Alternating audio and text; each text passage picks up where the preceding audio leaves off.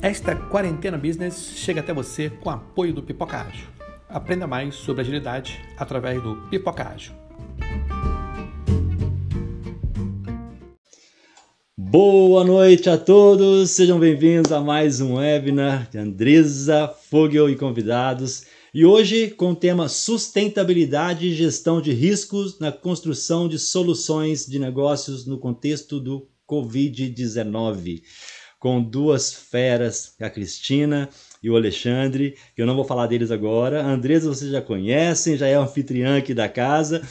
E antes de começar, eu queria verificar se vocês estão me ouvindo bem, estão me vendo bem. Digita um, por favor, aí no chat. Se a minha voz está boa, se a imagem está aparecendo aí para vocês. Digitem um, por favor. Vamos lá. A beleza, maravilha. Kênia, Silvio, Margarida, estão nos ouvindo bem? E eu queria aqui agora chamar a Andressa Vogel para poder dar as boas-vindas ao pessoal. Boa noite a todos. É com muita alegria e empolgação que a gente se reúne para trocar experiências em momento de crise, porque a gente poderia ter uma outra atitude, mas é, unir forças, compartilhar conhecimentos e pensar juntos em soluções é sempre a melhor opção. E a quarentena business, ela foi lançada com esse intuito da gente é, ter foco em soluções nesse momento de crise do Covid-19 e os, nos impactos causados na vida de profissionais e organizações, mas, na verdade, da sociedade, que quem não está vivendo essa crise e esse conflito. E hoje a gente traz um tema para a pauta que é extremamente importante para agora e para o futuro, que é sustentabilidade. É esse tema que muitas vezes é deixado de lado pelas organizações e pelos profissionais em prol do lucro como se lucratividade justificasse tudo. Agora ele vem à tona com uma outra perspectiva, que é o que, que a gente pode fazer para sanar as necessidades emergenciais dos negócios, mas da sociedade, dessa relação entre organização e sociedade, e como gerenciar riscos de negócio a partir da pauta da sustentabilidade. Né? A crise é sempre uma oportunidade da gente repensar e sair do outro lado de uma maneira diferente. Claro, nem todos fazem isso, mas nós somos convidados a partir da informação, da troca da experiência, do contato com o outro, a sair diferente, a repensar aquilo que a gente tem feito hoje para o amanhã e em prol do nosso ecossistema. E aí eu estou aqui com duas pessoas fantásticas, dois profissionais com uma caminhada, uma trajetória incrível, que eu estou tendo a oportunidade de reunir com essa iniciativa, que é a Cristina Barbosa e o Alexandre Baltar. E eu vou deixar eles se apresentarem para vocês e darem boa noite aí a todos, tá? Muito obrigada pela participação de vocês. Boa noite, pessoal. Sou Cristina Barbosa, trabalho com gestão estratégica de sustentabilidade, né? Uma, um assunto que está ganhando um peso forte nesse momento de crise, vocês já vão entender por quê. É, eu tenho uma empresa chamada Baicon, uma empresa de consultoria e treinamento, já há 19 anos, é, e trabalho também como professora na Fundação Getúlio Vargas. Então, muito prazer de estar aqui. Muito obrigado, Wagner e Andresa, pelo convite. E ótimo compartilhar informações e conhecimento com o Alexandre. Boa noite, é, Andresa, muito obrigado pelo, pelo convite e a Cristina pela oportunidade de a gente trocar ideia. Essa iniciativa é, é muito interessante, participei a semana passada e tenho o enorme prazer de estar aqui hoje. É, eu trabalho nessa área de sustentabilidade aí há, há 25 anos, é, e, e, é um tema que é encantador, é um tema que né, gera paixões e, e, e, é uma, uma oportunidade enorme da gente também trazer isso para conceitos práticos desse momento que nós estamos vivendo. Então, é, é uma, uma excelente oportunidade para todos nós e, agradecer essa oportunidade de poder estar aqui. Hoje eu estou, eu, eu, na realidade, venho trabalhando também na interface de compliance. É, hoje eu estou na, na OEC, na Odebrecht Engenharia e Construção, já tenho 10 anos que eu estou na empresa, e, e os seis anos dentro da área de sustentabilidade, e nos últimos quatro me dedicando ao, ao tema de compliance, que também tem muitas interfaces com, com, essa, com essa agenda. Mas obrigado pela oportunidade. Eu que agradeço a vocês. Quero pedir você que está aqui participando do webinário para deixar sua pergunta enquanto a gente vai conversando aqui, para que depois a gente possa fazer aos nossos convidados, a gente tenha a oportunidade de discutir. Então, se você trouxe aí alguma inquietação, coloca aqui para a gente e também seus comentários. E vamos direto ao ponto, para que a gente depois possa conversar bastante com quem está participando aqui com a gente. Cristina, vou começar por você. Nesse momento de crise, qual que é a importância de tratar da temática sustentabilidade? Como? Ih, Cristina, a gente não está te ouvindo. Pronto, desculpe, eu tirei por causa do ruído aqui enquanto vocês estavam falando. É, é, fundamental, na verdade, sustentabilidade é uma palavra que muita gente não entende muito bem qual o sentido dela. Na verdade, o importante, quando a gente fala de sustentabilidade, é não somente é, abordar os aspectos ambientais, mas também os sociais e os econômicos de forma equilibrada. Então, as empresas, os negócios precisam entender quais são as, os impactos que elas geram, positivos e negativos, para que possam trabalhá-los, né? maximizar os positivos, minimizar os negativos. E isso gera uma série de riscos para as empresas, não só ameaças, mas também oportunidades. Então, nesse momento em que nós estamos com riscos altíssimos relacionados a vários aspectos, principalmente os sociais, né, em relação à saúde, em relação à fome, em relação à educação. Então, a gente está com vários desafios. É, nesse momento, não tem como a gente não abordar esses problemas de forma sustentável. O que isso quer dizer? Pensando na perenização, pensando em que os negócios, as organizações consigam se manter mesmo dentro dessa crise, né?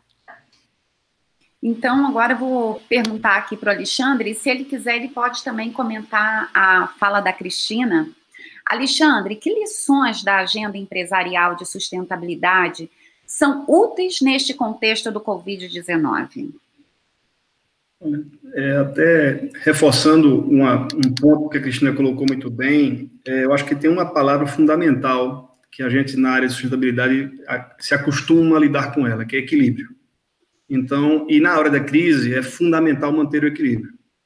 Então, a, a tratar isso conceitualmente, como a gente, de certa forma, a área de sustentabilidade vai aprendendo a tratar ao longo do tempo, é muito útil é, nesse momento. Um outro, um outro aspecto que é muito comum na agenda de sustentabilidade e que cresceu muito também na, nas agendas empresariais relacionadas a isso, sobretudo nos últimos 20 anos, eu diria, é aprender a conjugar é, disciplinas. Né? Então, pela natureza da, da, da sustentabilidade, nós precisamos trabalhar multidisciplinarmente nós precisamos olhar os fenômenos, olhar os problemas de forma multifacetada, entender as interações que existem nessas dimensões todas, social, ambiental, econômica, como disse a Cristina. E, e isso é um esforço muito grande e isso é, um, é, uma, é algo muito complexo. E que, ao longo do tempo, as organizações, a ciência, a, os métodos foram se aprimorando e, e essa, essa discussão e essa, essa agenda de sustentabilidade tem muito a contribuir, eu acho, quando um problema como esse vem e nos coloca desafios que, pelo menos nas nossas gerações, nunca passamos por ele. É, a, a, amplitude e a dimensão do problema que nós estamos vivendo hoje. Então, isso é um, um, primeiro aspecto que eu acho que é, que é muito importante.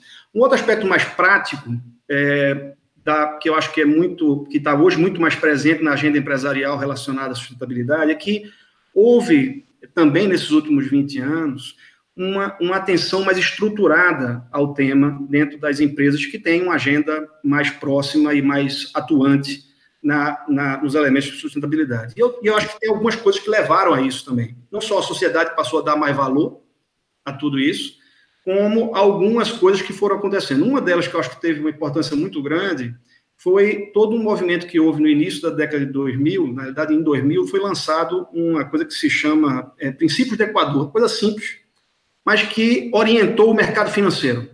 Colocou é, o mercado financeiro, os bancos, as grandes instituições financeiras, para colocarem compromissos que eles assumiam no sentido de, de determinar a forma que eles iam liberar créditos, né, operações de project finance que se fala, para empreendimentos, etc., com base em padrões que estavam sendo colocados, mínimos, que tinham que ser respeitados do ponto de vista de sustentabilidade. Isso mudou a forma de fazer negócio, da, sobretudo nas, nas grandes empresas, mas cada vez mais expandido, porque toda empresa precisa de crédito. E na medida que os bancos colocaram esses padrões, isso trouxe uma preocupação mais estruturada para o âmbito das empresas. E um elemento específico nesses padrões, são oito padrões de desempenho, isso nasceu numa iniciativa capitaneada pelo, pelo IFC, que é o braço privado do Banco Mundial. Por acaso, eu estava no Banco Mundial nessa época, em 2000. E, é, e são oito padrões de desempenho. Em vários deles, a, a, a questão da emergência surge. E você estar preparado para lidar com a emergência. Então, é, as organizações que se alinharam a esse movimento tiveram que desenvolver melhor sua capacidade de se preparar para emergências. E, e, isso eu acho que nesse momento também surge uma série de lições bastante práticas de, de como nós recebermos um evento como esse que, que estamos vivendo hoje de uma forma mais, é, mais eficiente de como tratar e como responder aos desafios que esse, que esse, que esse momento nos, nos impõe. É, esse momento, na verdade, ele é totalmente imprevisto. A gente tem aquela sensação de controle e, na verdade, o nosso controle é totalmente ilusório. Talvez antes disso tudo a gente tivesse com essa ilusão de que a gente está controlando as coisas, mas vem algo que impacta, que coloca todo mundo dentro de casa, ou pelo menos a maioria, e a gente vê que esse controle é totalmente fictício. E aí eu vou até devolver aí uma, a pergunta para o Alexandre, para que ele nos diga, a partir da visão dele, se ele acha que estamos preparados o suficiente ou minimamente para atender a essas demandas né, emergenciais. Como que você vê esse cenário? Andresa, eu acho que nós estamos muito melhor preparados do que há mais tempo atrás. Eu acho que tem vários elementos que hoje nos, nos possibilitam é, é, dar respostas mais adequadas a, um, a, uma, a, uma, imprevisão como essa, ou um, um, um, fenômeno que nos atinge de forma é, é, é, é não, não prevista. um a disponibilidade da informação. Quer dizer, as organizações, a gente tem que, que tratar a informação dentro das organizações de modo que elas estejam é, disponíveis no momento em que eu vou ter que tomar decisões rápidas para determinar, para dar resposta àquela, àquele, àquele estímulo que você está recebendo na forma de um, de uma, por exemplo, de uma catástrofe como essa. É, nós, na medida que você tenha, mesmo que você não tenha, ninguém previa, vamos dizer, apesar que tem algumas pessoas que previam, viu? Algumas já vinha discussões em vários ambientes que o mundo não estava preparado para uma pandemia.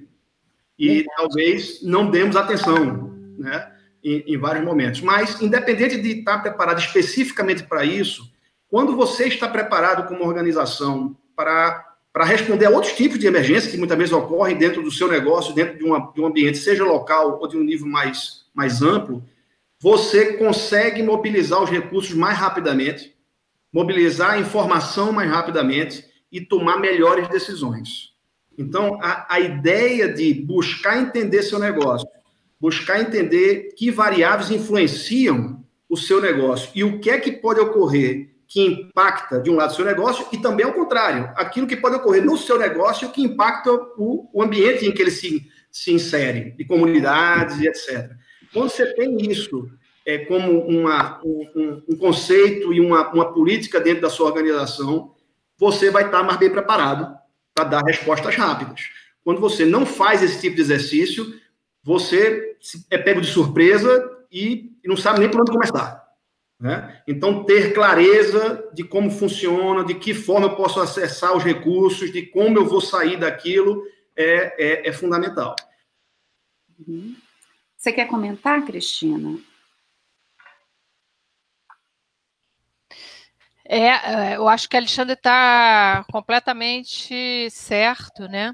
É, a informação, ela é para o bem e para o mal, né, Alexandre? Ela é fundamental e quanto mais ela estiver bem estruturada, melhor vai ser para que a gente possa tomar a decisão. Até porque a gente está tendo que tomar a decisão num mundo hoje que está totalmente rebelde, né? Um mundo totalmente desconhecido porque as informações sobre, a, sobre o Covid-19 mesmo, elas vêm chegando e estão sendo descobertas, estão sendo é, estruturadas, então ainda são é, coisas muito novas. Você vê, a gente pode ver que todos os governos estão tendo um cuidado muito grande de dar prazos pequenos para as decisões, as decisões estão sendo alteradas paulatinamente em função da informação que chega. Né? Uhum. Agora, o Alexandre também falou uma coisa muito importante aí, que é o conhecimento sobre o próprio negócio é, as empresas, as organizações precisam entender muito bem o que, que é relevante para o negócio dela, quais são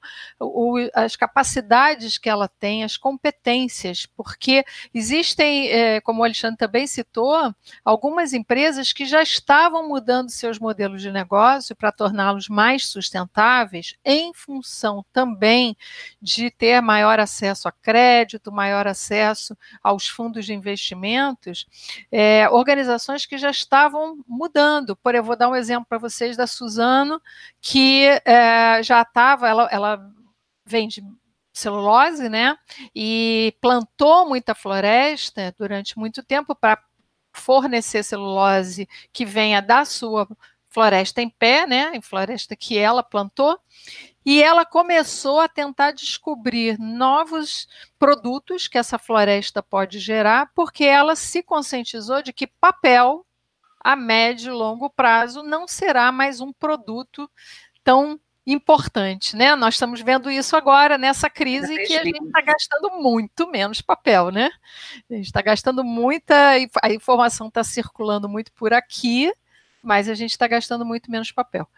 Então, eu acho que é isso que, é, que as organizações precisam fazer, elas precisam compreender de acordo com as capacidades que elas têm, é, as indústrias, né, todo o parque instalado, o conhecimento que ela já tem, e entender o que, que pode ser material relevante para o negócio dela e cuidar.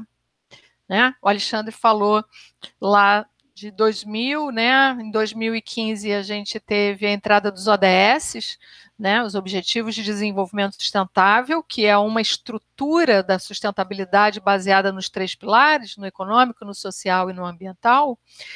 E é, se a gente olhar para os ODS, a gente consegue entender muito bem em cada negócio quais são os impactos que o nosso negócio gera e quais são os positivos e os negativos. Então a gente consegue por ali. Hoje a gente tem um impacto enorme no ODS 3 de saúde de qualidade, que tem como meta fornecer saúde para todos, e nós estamos mundialmente sofrendo porque não estávamos cumprindo essa meta que foi acordada em 2015 com 195 países. Então, se a gente não fez por bem, agora teremos que né, fazer emergencialmente, teremos que cuidar, estamos cuidando desse ODS. E assim a gente tem ODS relacionado à fome, estamos cuidando da fome de várias comunidades que não tinham é, que não estavam sendo consideradas, estavam à margem, e hoje quantas pessoas estão tratando isso, né? É, de uma forma muito mais intensa, porque as pessoas estão correndo risco de vida. Né? Falta também, não só de saúde, mas agora falta de comida. assim como falta de água, saneamento básico, assim como falta de sabão para lavar as mãos, assim como falta de educação, formação, para poder usar esse meio que nós estamos usando aqui agora. Então, se a gente olhar para os ODS e as empresas olharem para os ODS, elas vão entender ali quais são os ODS que são fundamentais para é, associar a sustentabilidade ao seu negócio, e com isso elas vão conseguir é, identificar aonde elas querem trabalhar. Né? A gente tem em alguns negócios, na, eu sou professora da Fundação Getúlio Vargas, nós em duas semanas mudamos todo o negócio da Fundação para aulas presenciais mediadas por tecnologia, via internet, né?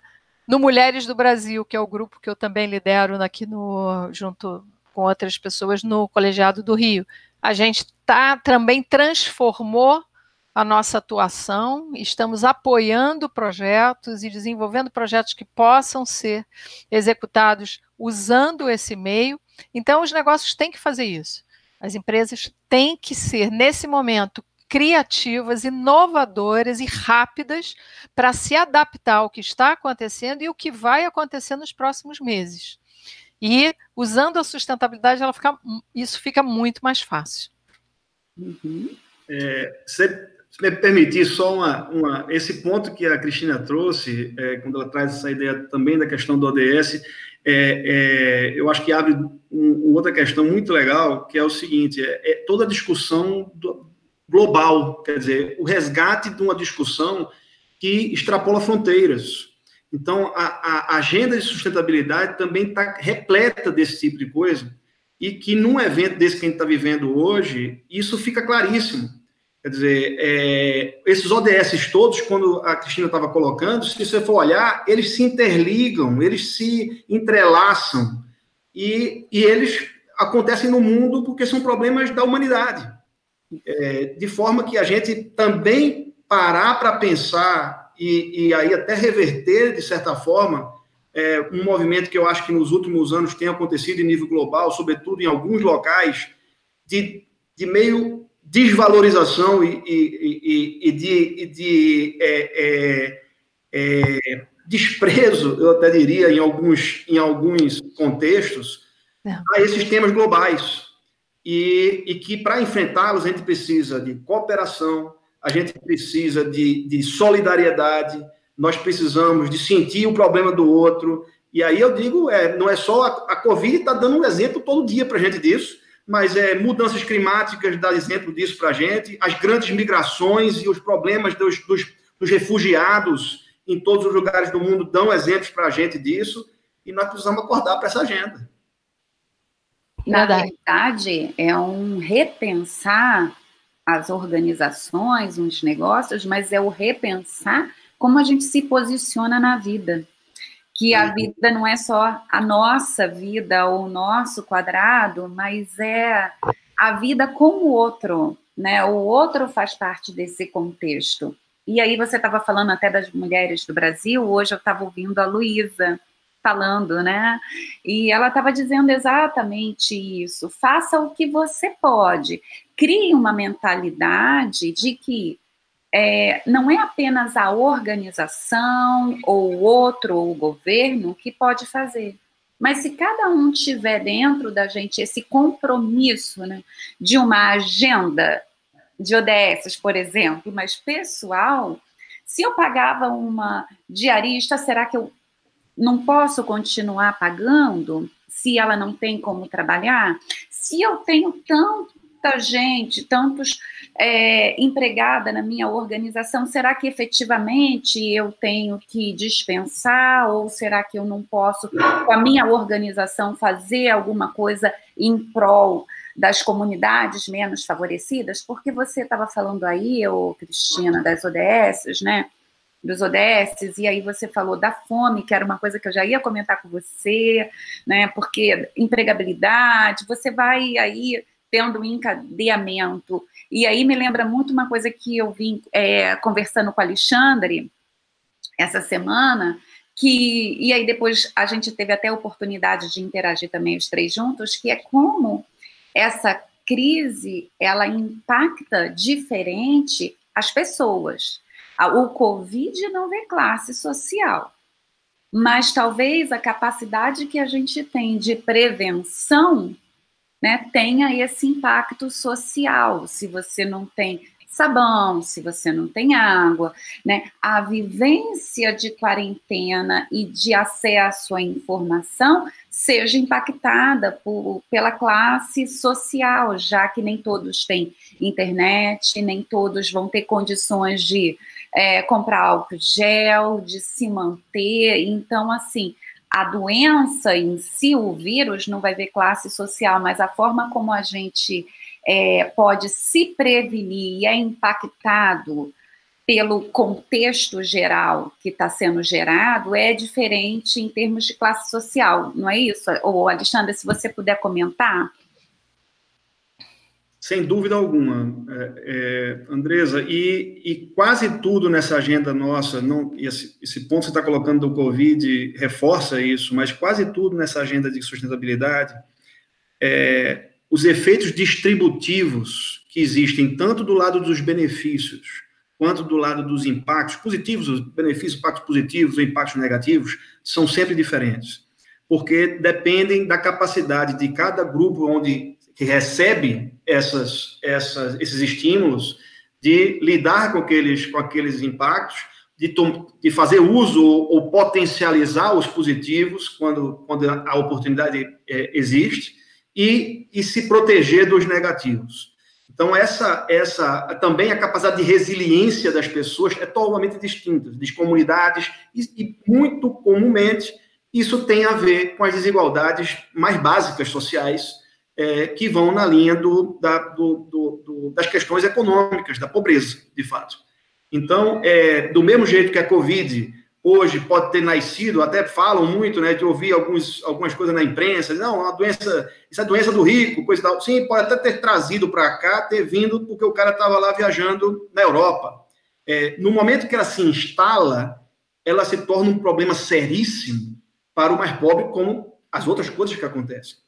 Porque na hora que chegar lá, a capacidade de resposta, como você bem colocou, vai ser muito menor e os, os recursos a que o pobre pode, a pessoa mais pobre pode recorrer para lidar com a doença, também são mais limitados. Então, é, é, é a hora que a, a, a, ação do governo é fundamental para tentar é, dar condição de que esse impacto seja assimilado, sobretudo nessas populações mais vulneráveis, né? e das organizações também. As organizações também, quando tomarem suas decisões, organizações privadas, que eu digo, as empresas, ao tomar suas decisões, precisam levar em consideração essas, essas diferenças na capacidade que as pessoas têm, sejam elas empregados da empresa, sejam a, a, a, as comunidades em que você se insere, de, de, lidar com aquelas, com aquela, com aquele impacto que está chegando. Então é, é, é, um, é um ponto absolutamente crucial e, e que muitas vezes não é adequadamente tratado e por isso que se muitas vezes se ampliam as diferenças em vez de reduzi-las o que é lamentável. E aí, quando chega um contexto como esse, a gente vê o quanto a gente tem é, deixado questões tão importantes de lado e vai fluindo a nossa vida e os nossos negócios. E aí, quando chega é, essa situação, a gente vê como que determinados contextos estão tão vulneráveis e aí a resposta ela é emergencial, mas na maioria das vezes não é suficiente. Então eu acho que é um momento que a gente tem e que a gente vem falando aí ao longo dessas edições e vem ouvindo de repensar né, o quanto a gente tem deixado questões importantes que são sociais e que também são de negócios sustentáveis, de organizações que se preocupam com impacto que elas causam e também com aquilo que elas podem gerar de valor, não só no seu negócio, mas socialmente e ambientalmente, para que quando a gente chegue num momento como esse, a gente não veja, se veja tão vulnerável enquanto sociedade, especialmente determinada é, classe social, né, que está ainda mais vulnerável e que é sim um problema de todos. né? Não é um problema deles, é um problema de todos, de como a gente tem se organizado enquanto sociedade, né? E Cristina, é, quero te fazer uma pergunta que a gente está falando aí muito de negócios, é, tem muita gente aí se perguntando como manter o seu negócio, a questão da sobrevivência, e eu vou te perguntar como que a sociedade a sustentabilidade ela pode contribuir para um negócio se manter num contexto como esse de crise. Com certeza você já comentou um pouquinho, mas se você puder dar uma complementada. Uhum.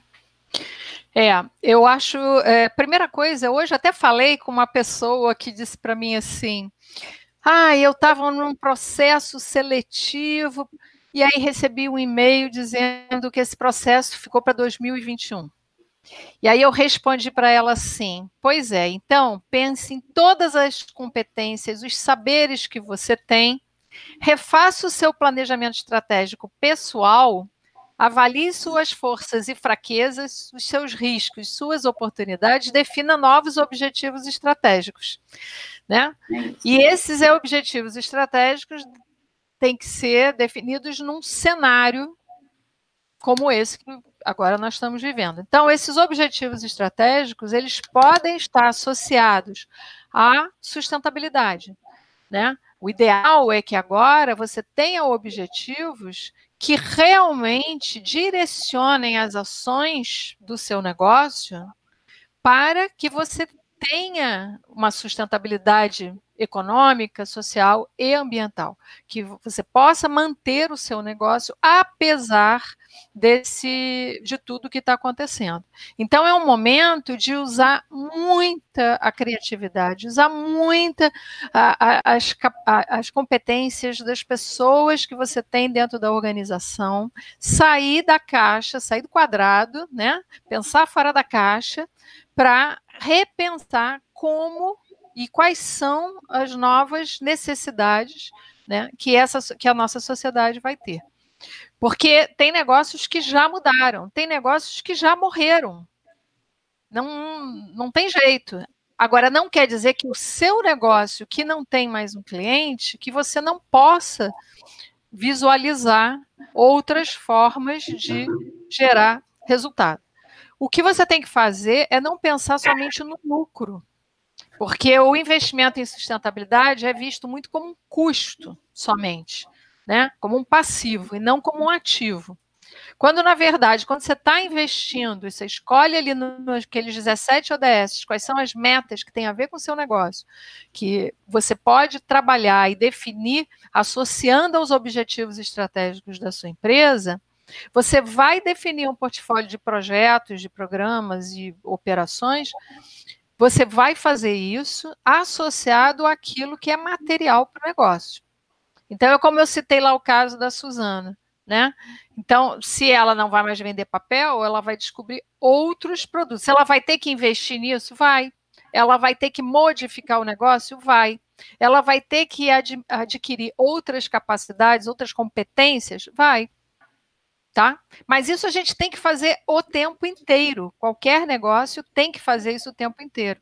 Não existe mais nesse mundo VUCA, né? Para falar o, o termo é, atual, não existe mais nesse mundo VUCA segurança para nada. Nós estamos o tempo todo sendo testados, as pessoas estão mudando seus hábitos, as gerações mais novas estão mudando os seus hábitos de consumo, estão valorizando produtos e serviços totalmente diferentes.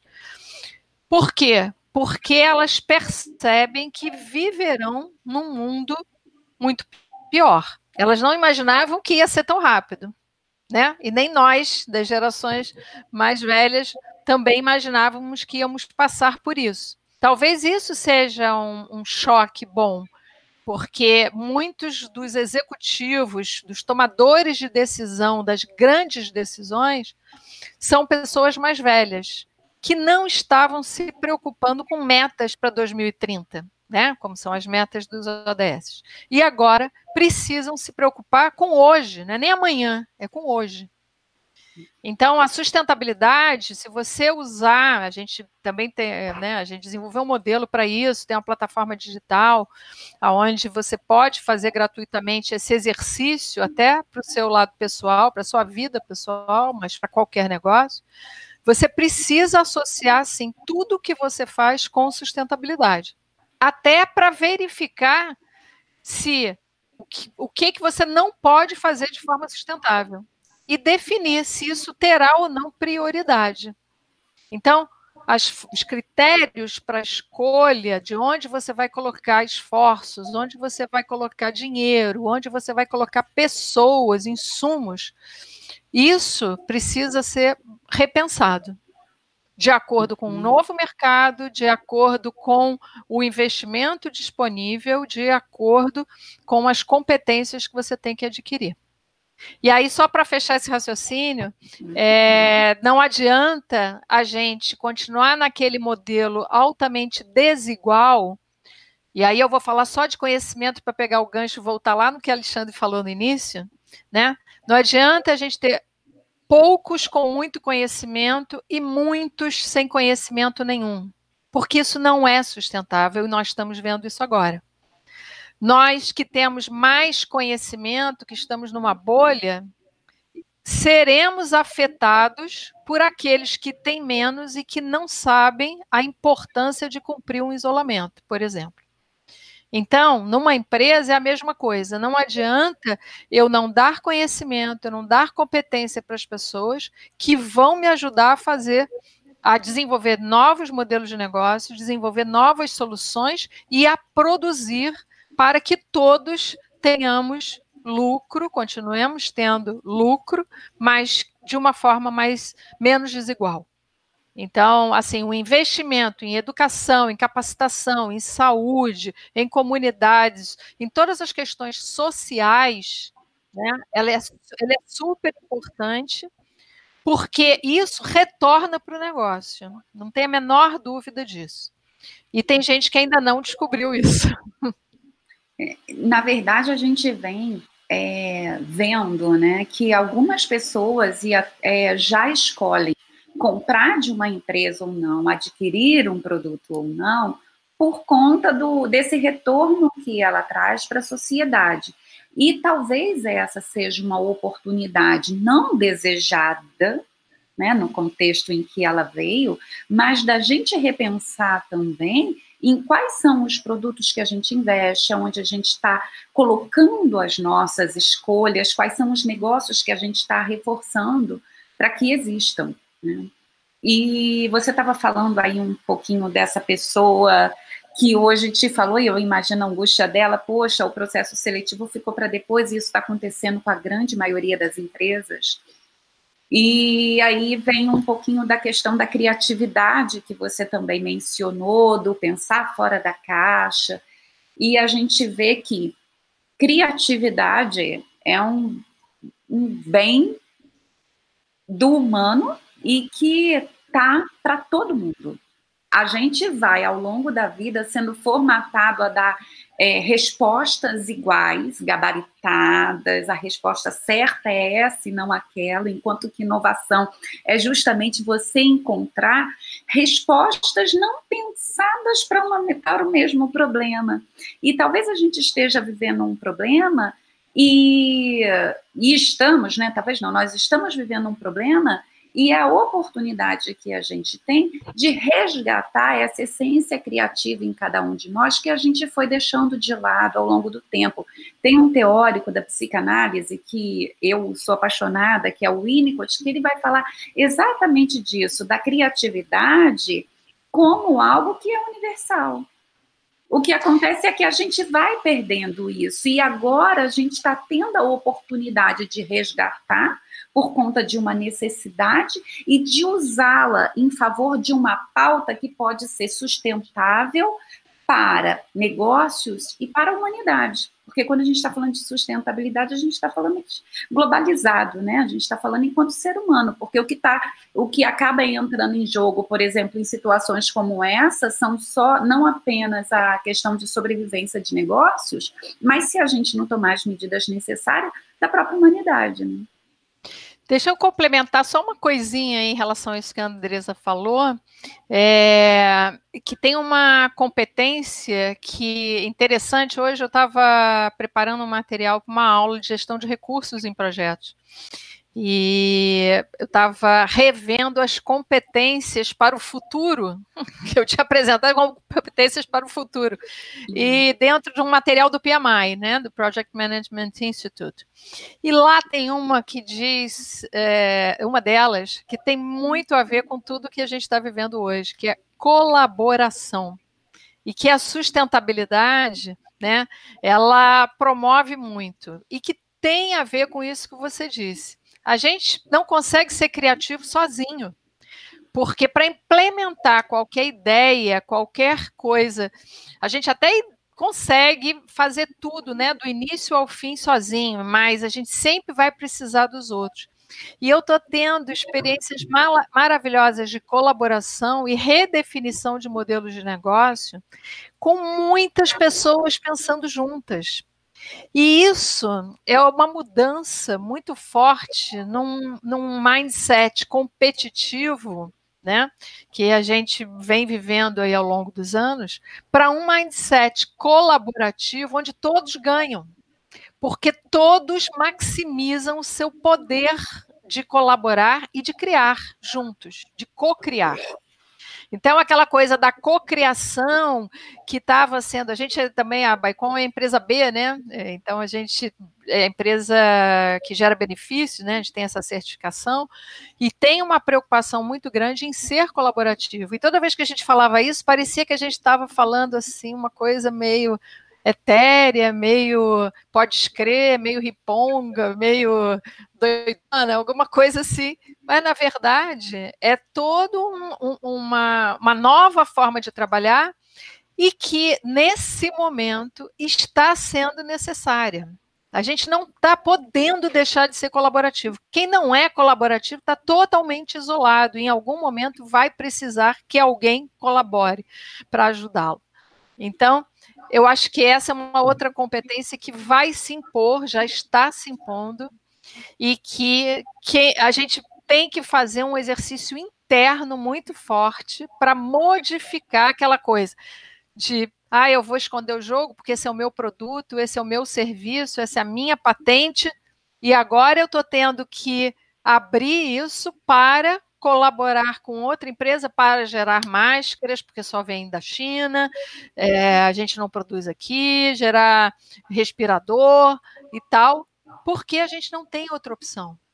Então, as próprias empresas estão precisando, cada uma dentro do seu da sua especialidade, produzir uma partezinha, uma peça aqui, outra peça ali e tal, juntar para que a gente possa ter respiradores, né? Quem ouviu ontem o governo de São Paulo falando sobre isso, é, eles demonstraram muito bem essa importância. Então, a colaboração, eu acho, junto com a criatividade, é fundamental nesse momento. É, André, se você me permitir. Oh, claro, por é, favor. Uma, uma conjugação entre as duas coisas que vocês colocaram muito bem aí, que, que a, na fala anterior da, da, da Cristina e, que, e essa parte que você trouxe aí da, da inovação e da, da criação, é, é a questão do conhecimento. Quer dizer, a, a, o conhecimento ele potencializa o poder criativo. E a gente está num momento que a gente até pela toda essa discussão que está vindo com, a, com, com, esse assunto da Covid, etc., que eu acho um, um efeito colateral, a meu ver, positivo, que de revalorização do conhecimento e da ciência. A sociedade está acordando é, para, para ver o poder da ciência e a importância da ciência. Eu vi vários comentários, até assim, de, na, na, na, na imprensa interessantes, quer dizer, a valorização que a, que a nossa sociedade dá a outros temas e de entretenimento, etc., que, que movimentam somas estratosféricas de dinheiro e a pouca prioridade que dá à ciência. E aí as pessoas dizem, olha, bota lá para o Real Madrid desenvolver uma, uma vacina agora para resolver o, o problema do, do Covid. Quer dizer, as nossas sociedades têm que parar para pensar algumas prioridades e ver, por exemplo, essa questão de que vem com a educação, mas não é só educação, é educação em todos os níveis, mas de valorização do conhecimento, da, da, do combate nesses tempos modernos de que a, a opinião e o fato né, começam a se confundir e que as organizações começam a, a tomar decisões é, pela, pela, pela assim, a repercussão das opiniões e, o, né, e muito mais do que parar e ver quais são os fatos, de fato, e como é que, esse, como é que a ciência explica esses fatos.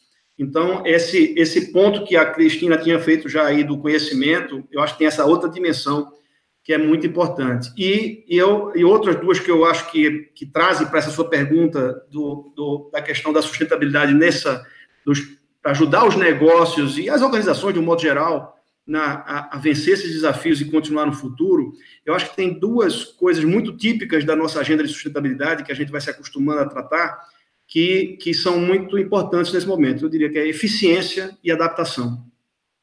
Então, é, a eficiência é dentro, assim, a, a, economia sustentável, ela necessita eficiência.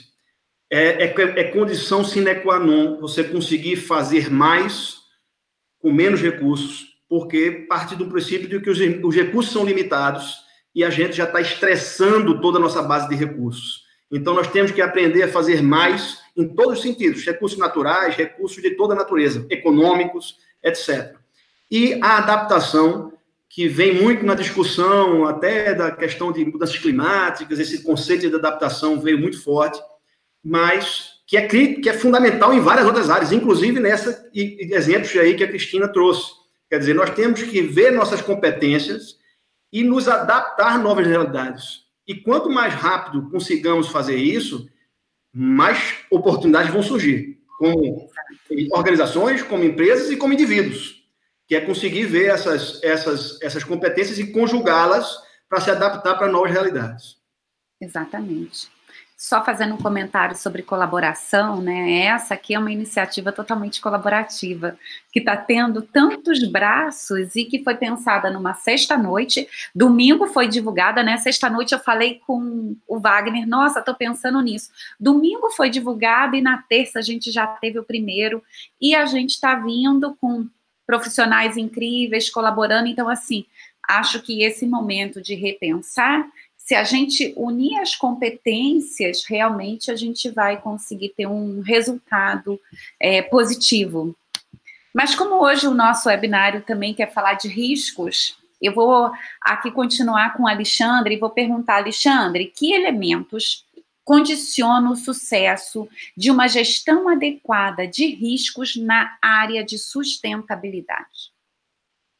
Eu acho um, um primeiro ponto, a gente comentou no início hoje, que é, é conhecer a sua atividade e conhecer aonde ela se insere. Então, é, em geral, esse conhecimento é, é algo complexo, porque ele envolve diversas dimensões.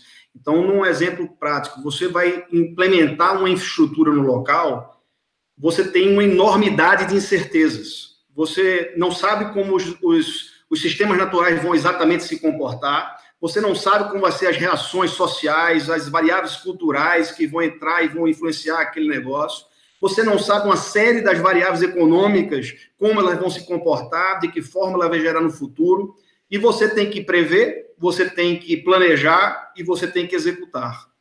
É, então, essa a escolha da, de que variáveis são importantes para você entender o funcionamento do seu negócio e a que riscos ele está, está sujeito é, é, fundamental. E na escolha das variáveis, tem um princípio da matemática que é, que é, que é usado muito nas modelagens, na definição de modelos, que se chama de princípio da parcimônia é você tem que buscar o menor número possível de variáveis que você consiga controlar para você explicar aquele fenômeno. Por quê? Porque se você aumentar muito as variáveis e elas não lhe ajudam a explicar o fenômeno, o problema torna-se de tal forma imanejável que você se perde.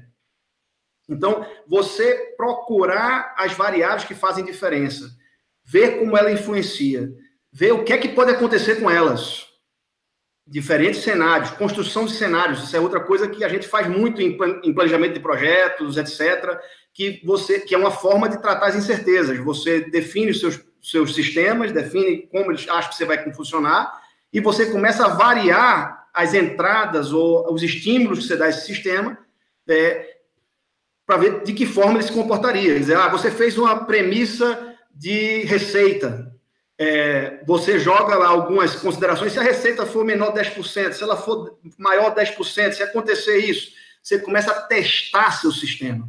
Você começa a testar o seu entendimento da atividade e é assim que você constrói mapas de risco.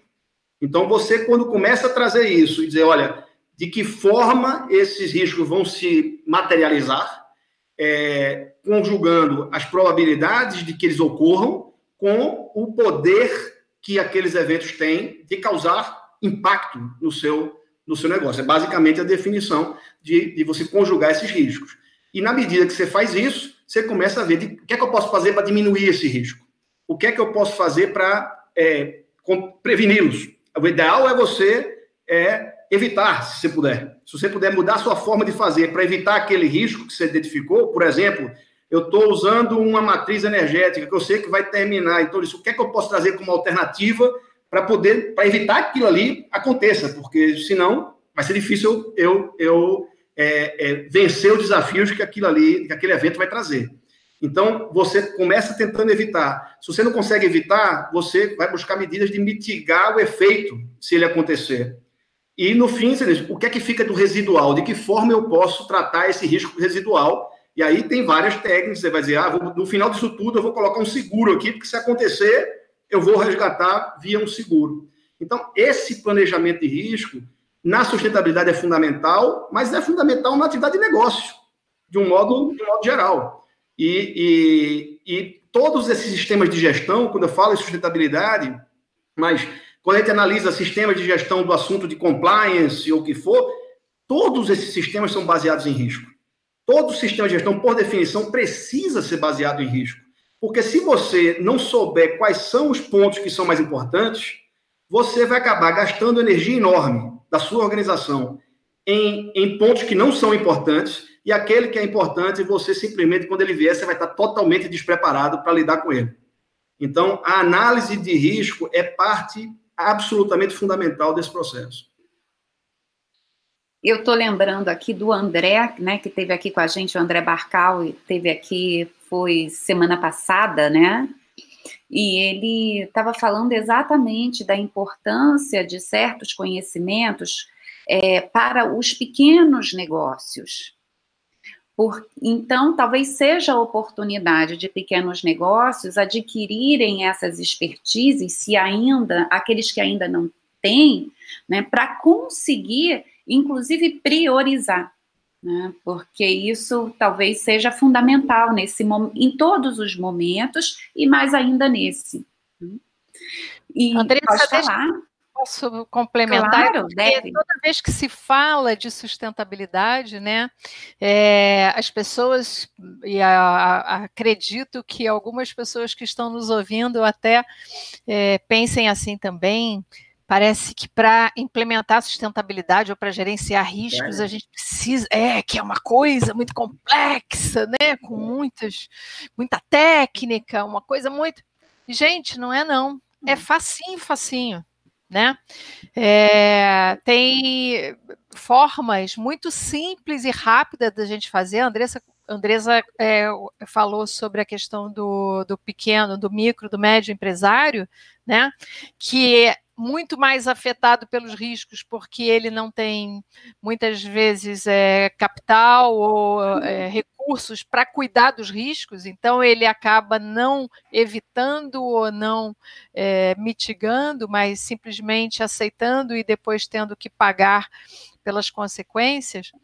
Mas, assim, só para deixar claro, a gente não vai falar aqui que a gente não tem tempo, mas é deixar claro que cuidar de sustentabilidade, cuidar de riscos, é uma coisa simples, basta a gente conhecer a forma como se faz. Mas você pode fazer, não precisa de grandes softwares, de grandes. Não você consegue fazer de uma forma bem simplificada, com bons resultados, gerando indicadores, gerando é, números e podendo ver claramente se você toma uma ação ou não para cuidar de um determinado risco que tenha um determinado impacto. Obrigada, Cristina. É, e eu quero só aproveitar aqui, antes da gente abrir para pergunta, Wagner, que a gente estava falando aí da questão colaborativa dessa iniciativa, e reconhecimento é muito importante, gratidão. E eu quero agradecer aqui a jornada colaborativa, além do Wagner Drummond e do Pipoca Ágil, que foram é, quem eu conversei sobre a iniciativa e logo é, toparam apoiar. A Pipoca Ágil vai fazer o podcast. O Wagner está aqui desde o início contribuindo com a transmissão, jornada colaborativa ajudando na divulgação. Então, muito obrigada a todos, tá? Realmente é uma ação é, que não é individual, é uma ação coletiva que seja ensinamento para a gente continuar tendo ações assim posteriormente. Wagner, vamos lá, a gente tem perguntas aí para juntar o público ao nosso bate-papo? Temos sim, temos sim, Andresa. É, só lembrando as pessoas que eu, eu, deixo os comentários para as pessoas do, do, do chat é, verem e lerem, tá? A gente foca mais nas perguntas, combinado? Então a primeira pergunta aqui é da Quênia se eu pular alguma, gente, pode me puxar a orelha, tá? Coloca aí uma mensagem para mim. É, Kênia é, da Ju. Hoje, na visão de vocês, as empresas ainda as empresas ainda tratam a questão de sustentabilidade como uma moda. Ou esse cenário mudou e realmente as empresas estão dando a devida importância para a questão sustentável, sustentabilidade? Eu vou deixar meus convidados que são especialistas no assunto começarem. Quer começar então, Cristina? É, eu, é assim, como tudo na vida, né, as empresas têm diferenças de maturidade, níveis de maturidade diferentes para lidar com determinados assuntos. Então, tem empresa mais madura e menos madura em gerenciamento de projetos, gerenciamento de risco e também de gerência de sustentabilidade. O que está acontecendo é o seguinte: aquelas que estão, por exemplo, no mercado global e que já sofrem é, exigências do próprio mercado global para que se apresentem resultados mais sustentáveis, já estão num caminho é, mais, vamos dizer assim, maduro. É, as empresas públicas no Brasil já estão sendo exigidas, a partir desse ano, as empresas já têm que fazer o relato integrado, que é um formato de relatório em que se integra informações de sustentabilidade, como se agrega valor de forma sustentável às informações financeiras todas as empresas brasileiras, todas as empresas não, todos os, é, os órgãos públicos e empresas também, né, é, brasileiras, já têm em 2020 que fazer esse relatório. Então, significa que todas elas, em níveis diferentes, já estão pensando sobre esse assunto. Né? Então, a gente tem é, empresas que já perceberam que o seu mercado também exige produtos mais sustentáveis, como a Andresa já tinha colocado. Então, é, a gente tem um movimento muito forte que não aparece porque a mídia não dá muito espaço para isso. Mas a gente tem uma um, aí nos bastidores, né? Eu citei alguns, vou deixar aí para o Alexandre complementar.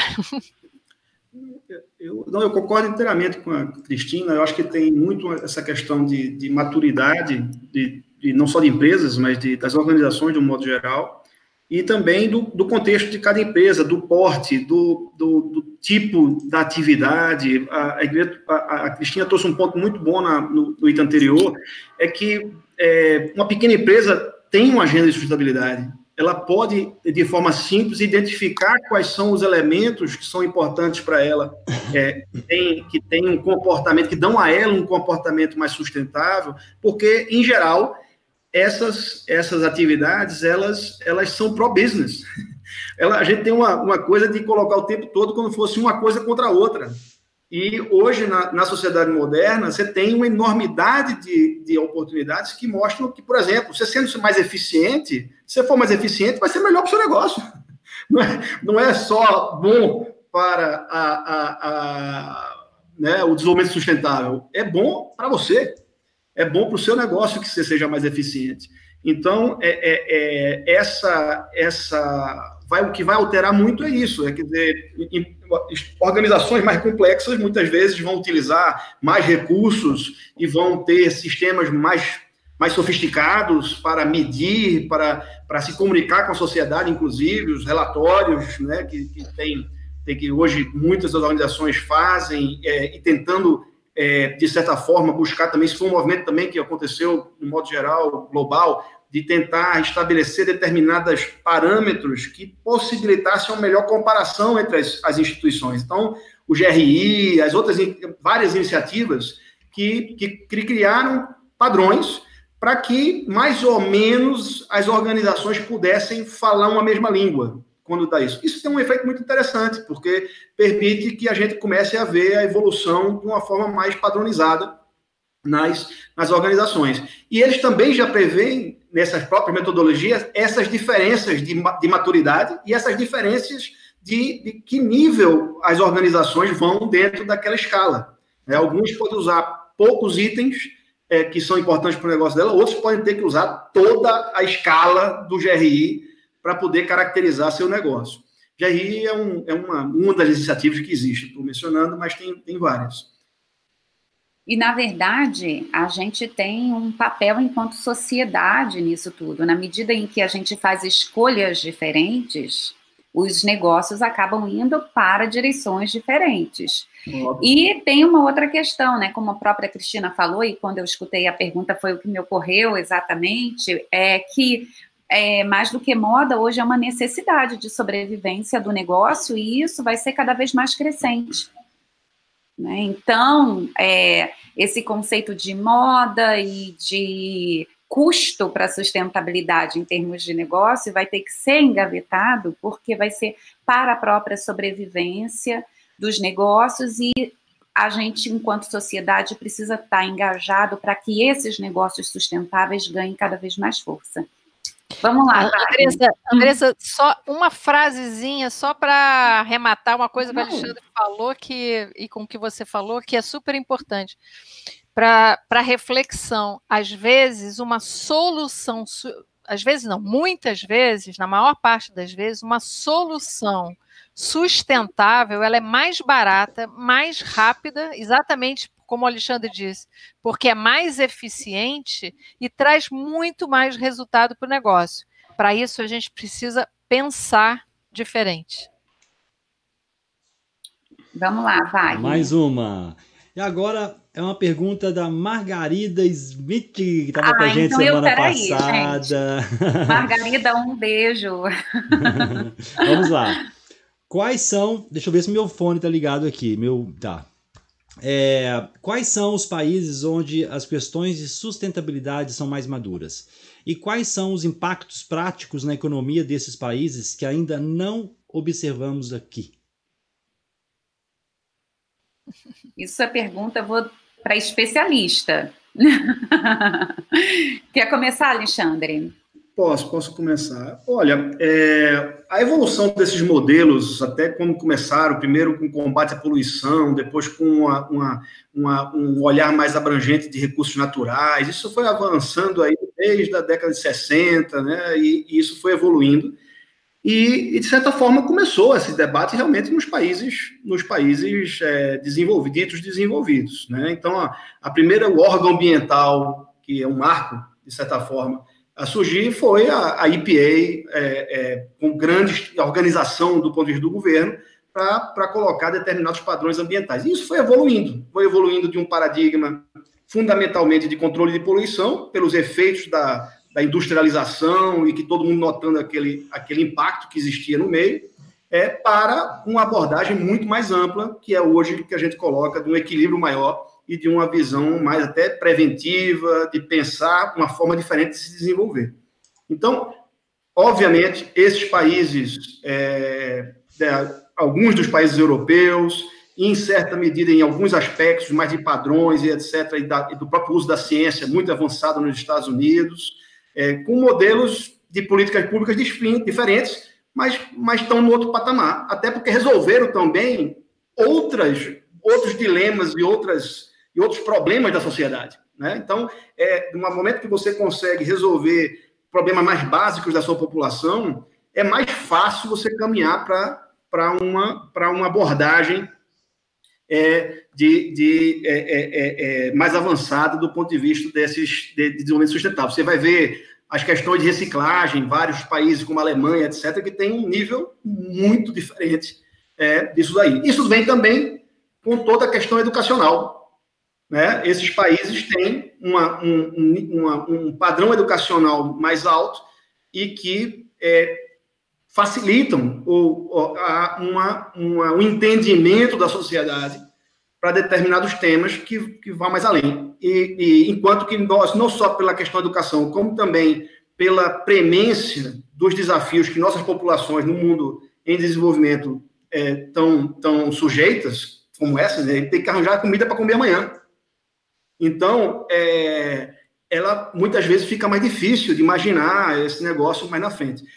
Não são excludentes, como disse a Cristina. Não são excludentes, muitas vezes isso vai ajudar você. Mas é mais difícil de, de, de, de, de traduzir isso no dia a dia das pessoas. Então, é, é, infelizmente, são coisas que esses modelos, nesses países, já estão mais avançados. É, nós temos aí, por outro lado, enormes oportunidades no, em países como o nosso, no Brasil, por toda a dinâmica que existe no país é, uma, um avanço na área de sustentabilidade muito grande, se eu perguntar assim, especificamente no caso brasileiro.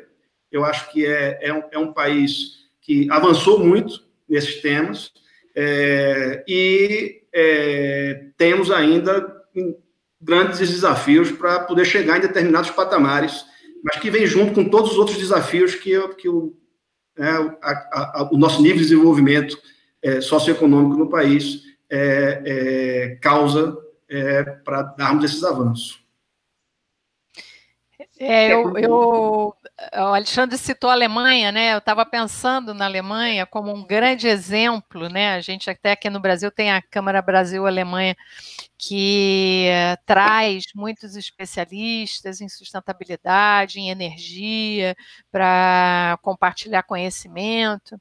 Também pensei na Noruega, né? Me lembrei de alguns casos assim isolados, mas que merecem como exemplo exatamente do que o, o, que o Alexandre falou. Exemplo de terem tomado iniciativas, são sociedades com nível educacional muito alto, né, um, um, uma base né, educacional muito forte. Mas eu sempre brinco dizendo o seguinte: não adianta a Alemanha ser autossuficiente em energia, ela cuidar de, da sua população porque o céu da Alemanha não está dentro de uma cúpula, né? A Alemanha não vive isolada dentro de uma cúpula em que ela possa impedir que tudo que acontece no resto do mundo afete a sua população.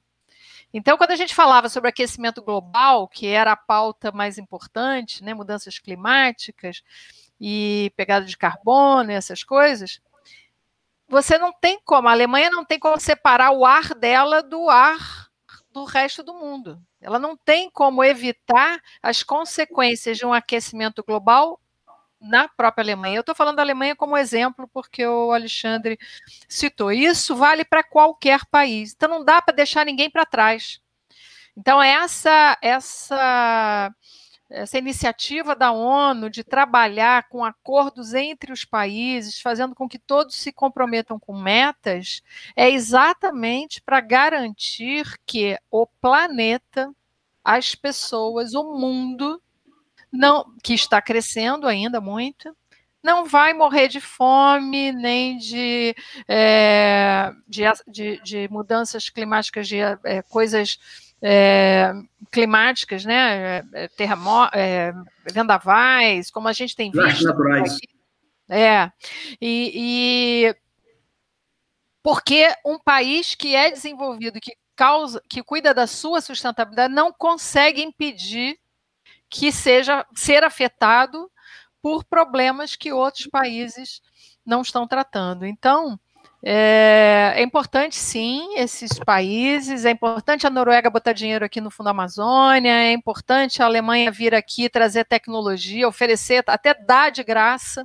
Que eu já vi várias vezes. Ela chega aqui dizendo: quero alguém para vender aqui no Brasil essa tecnologia, até de graça. Eu quero levar vocês para fazer uma formação lá. Então, tem isso. E por que ela está fazendo isso? Porque ela tem essa consciência. Ela sabe que não adianta ela atuar só internamente. Cristina, e, eu, e fazendo um contraponto é, no meu comentário anterior de que existe todo um avanço, sobretudo do ponto de vista de, de, de sistemas, de, de controles, de, é, é, de tecnologias disponíveis nesses países, mas, por outro lado, existe uma, uma, uma contradição nisso, que é, é, que é a questão do padrão de consumo. É, esses países, por outro lado, eles têm um padrão de consumo que não é sustentável. É.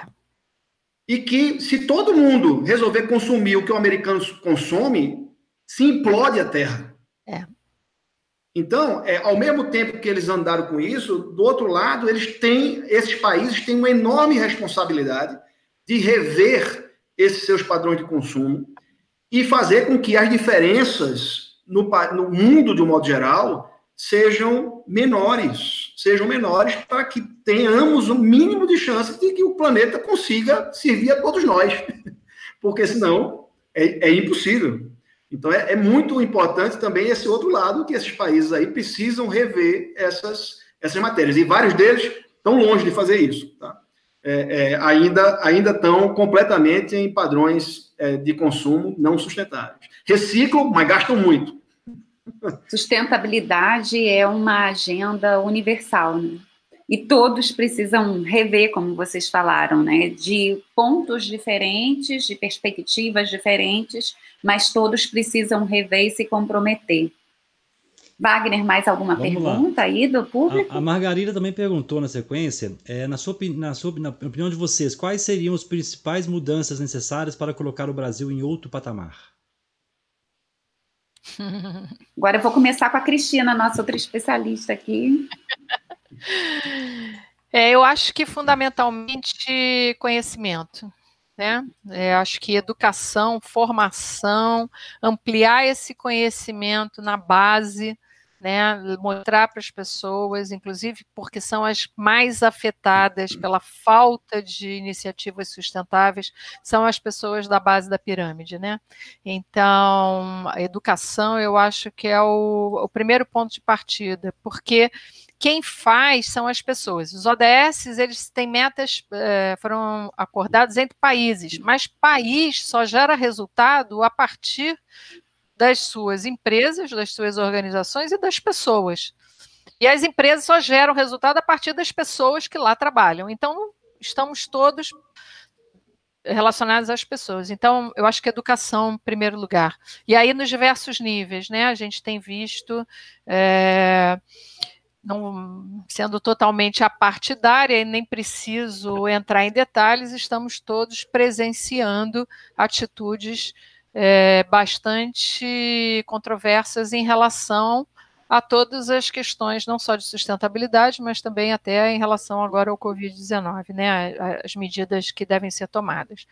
Então, é, para que a gente possa evitar esse tipo de coisa, precisamos de mais educação, mais conhecimento, em primeiro lugar. Depois, eu acho que as empresas, sim, a partir dessa conscientização, desse conhecimento, dessa competência que se adquire, as empresas, então, elas fica muito mais fácil, porque entra no sangue. Né? É igual quando você começa a separar lixo em casa. De, no início, ninguém, todo mundo esquece e tal. Depois, no final, tá todo mundo fazendo automaticamente, como escova dente. É uma coisa que faz, faz parte. Mas primeiro você precisa conhecer, entender. É o primeiro nível de maturidade, né?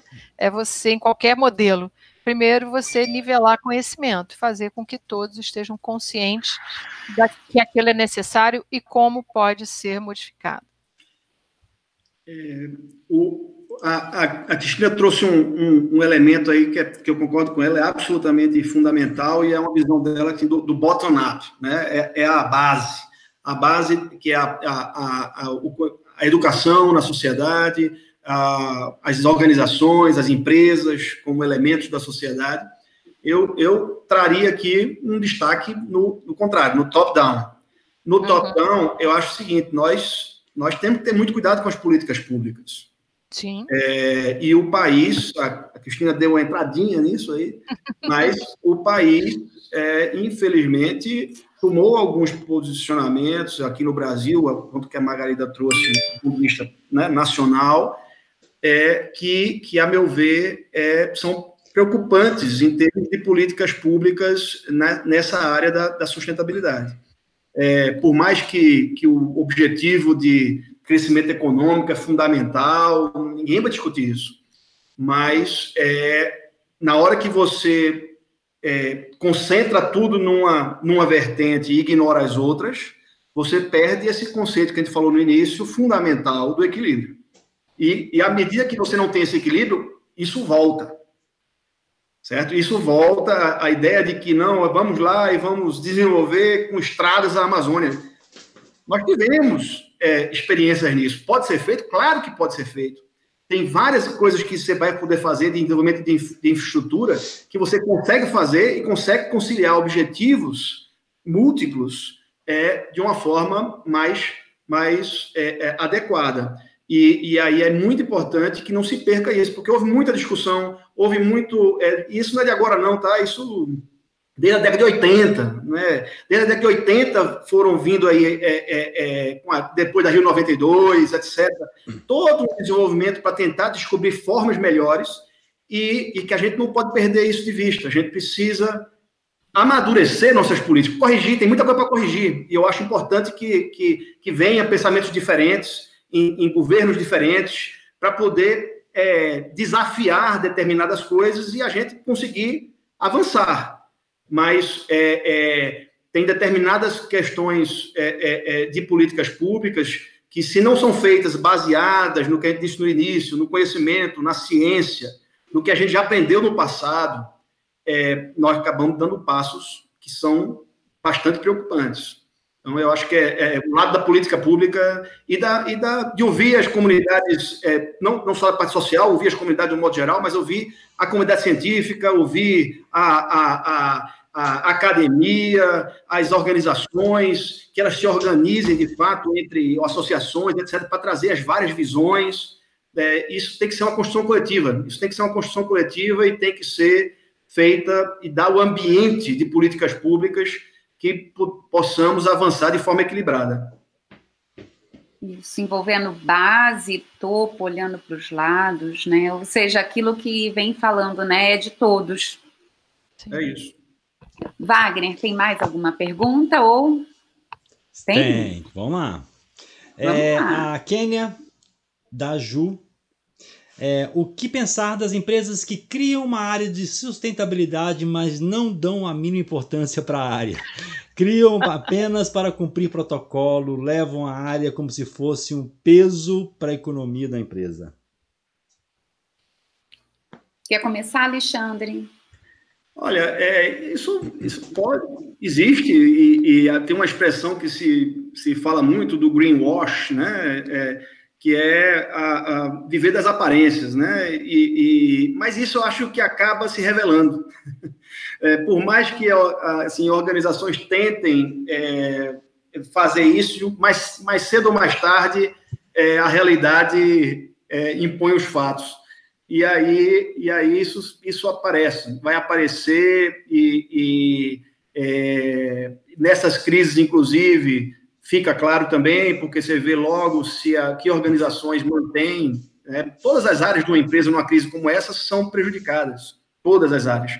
Mas você nota logo quais são as prioridades da empresa, de que forma ela vai se, vamos dizer, é, é, eliminando seus recursos em função em função daquela, daquela crise. E, aí você nota quem é que está ainda vê aquela, aquela variável, aquela, aquela área, como ela disse aí a Kenny, é, é, como crítica para a empresa e ou não.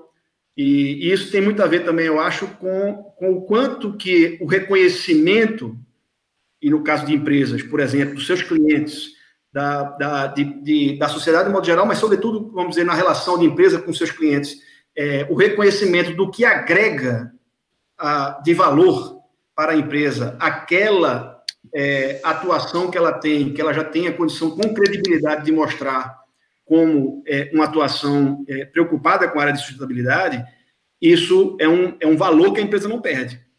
Então, é, é, e se ela perder, é difícil recuperar.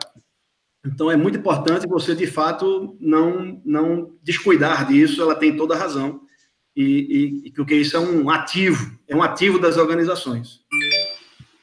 Perfeito, eu acho que o Alexandre citou aí exatamente a palavrinha que eu acho que é fundamental né? Quando eu digo, assim, quando a gente fala com esses gerentes de sustentabilidade que dizem, nossa, mas eu não consigo ter recurso, eu não consigo gerar é, resultado, que a palavra fundamental é valor. Qual é o valor que você está entregando para o negócio?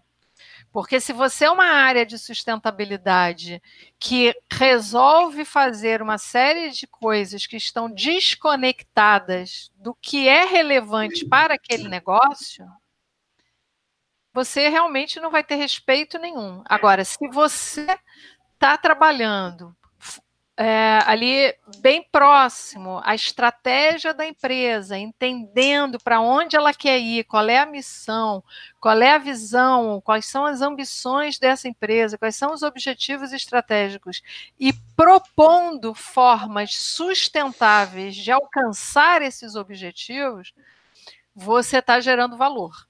Então, você está agregando valor. O que eu vejo muito são também essas áreas muito desconectadas. Então, áreas em que, ah, agora vamos plantar um monte de árvores, agora vamos trocar todas as lâmpadas, agora vamos separar o lixo, agora. Ok, mas que resultado tangível, significativo, cada uma dessas ações está gerando para o negócio? Né? Se eu sou um negócio de consultoria talvez a geração de pegada de carbono, se eu tenho um monte de gente viajando o tempo inteiro, seja muito mais relevante, e aí sim eu preciso plantar árvore para compensar ou fazer alguma ação desse tipo, né, do que uma outra ação qualquer. Agora, se eu sou um negócio que não gero pegada de carbono, não gero gás de efeito hum. estufa, por que, que eu vou plantar tanta árvore? Né? A gente já teve numa empresa que já tinha, que acabado de fazer o planejamento estratégico, chamou a gente depois. E aí já tinha definido, inclusive, as ações. Não, nós já resolvemos que vamos plantar, plantar árvore, é a primeira coisa que o pessoal pensa, né? Sustentabilidade, vamos plantar árvore. Até porque plantar árvore é legal, né? Plantar árvore assim, é uma coisa gostosa, né? Todo mundo gosta de árvore, todo mundo gosta de natureza. Mas aí a gente esteve na empresa e a empresa tinha lá decidido. E eu perguntei, mas por que vocês querem plantar árvore? Eles não sabiam responder. Então, a, a, o que a gente vê é isso também. Eu acho que a nova visão de sustentabilidade, né, a sustentabilidade veio evolu nova, que eu vou dizer assim, ela veio evoluindo. Ela iniciou com uma visão muito focada no ambiental e veio evoluindo né, é, para incluir os aspectos sociais também. E as pessoas têm dificuldade de entender isso. Então, assim, se eu pudesse dar um conselho, você que é gerente ou diretor de sustentabilidade, olhe para o seu negócio, tá? Ajude a gerar valor. Me lembrei agora de um exemplo que eu vi hoje. A gente pode citar bons exemplos, né, de empresas. Deve, deve. Então, eu hoje vi, não sei se vocês conhecem, a diretora de sustentabilidade da L'Oréal, é uma francesa, e a L'Oréal hoje começou uma iniciativa junto com os salões de beleza. Para quem não sabe, a L'Oréal, uma das ações que a L'Oréal faz, ela forma cabeleireiras em comunidades. Ela tem um programa muito grande de formação de mulheres cabeleireiras com formação. Aí vocês podem dizer assim: ah, mas ela faz isso para vender os produtos dela. Não, ela vende os produtos dela e aí ela forma as pessoas também para usar os produtos dela. Isso não tem nada demais, pelo contrário, está dando educação para pessoas que vão ter mais oportunidades usando os produtos dela. Isso é uma forma de gerar valor.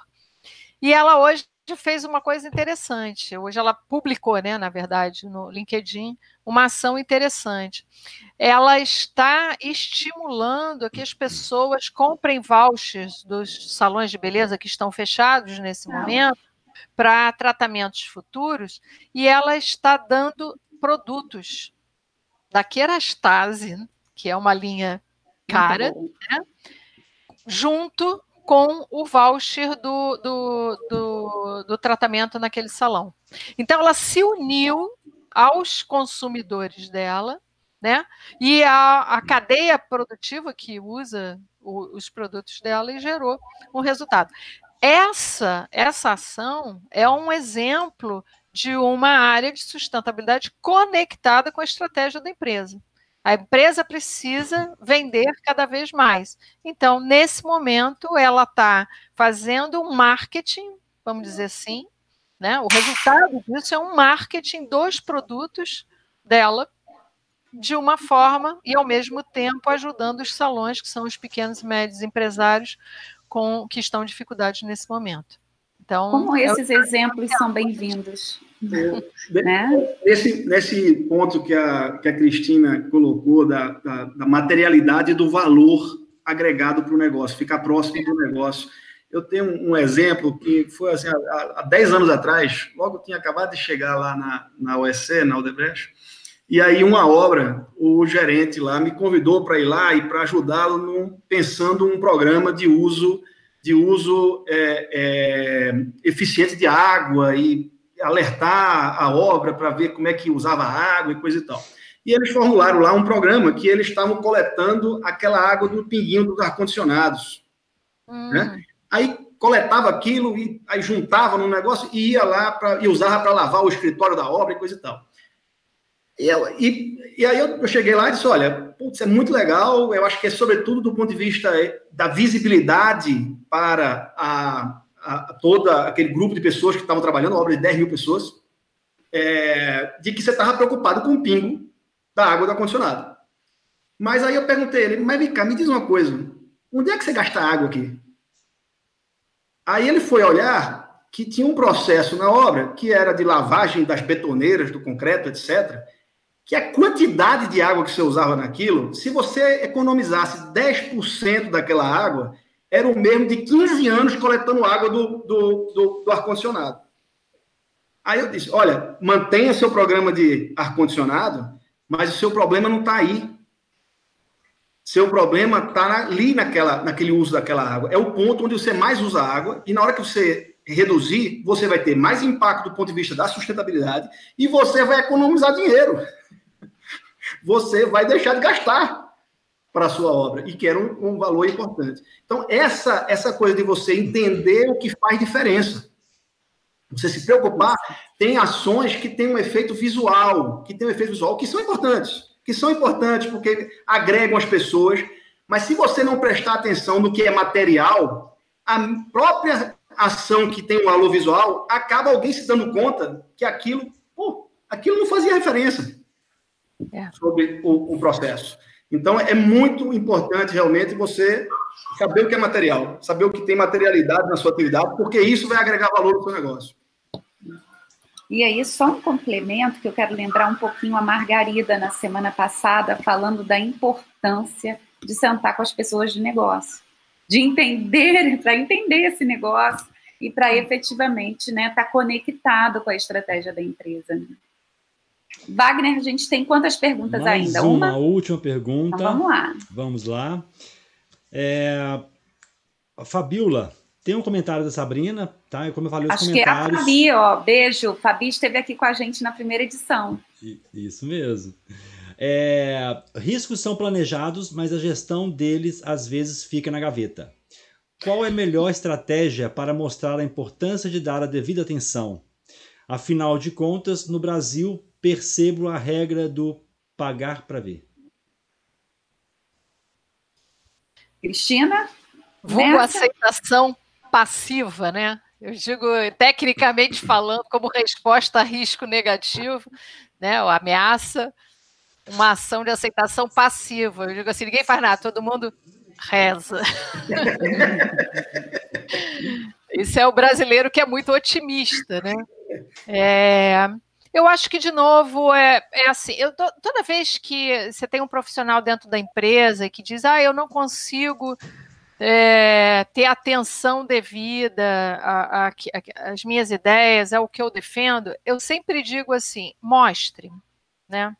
Eu tive um exemplo numa uma empresa aí bem grande que fazia um evento anual e nesse evento anual tinha um risco enorme que acontecia Esse eu não vou dar o um nome porque a experiência é negativa, né? Mas é, essa empresa ela tinha um risco enorme, num, enorme num evento global, um evento brasileiro, né?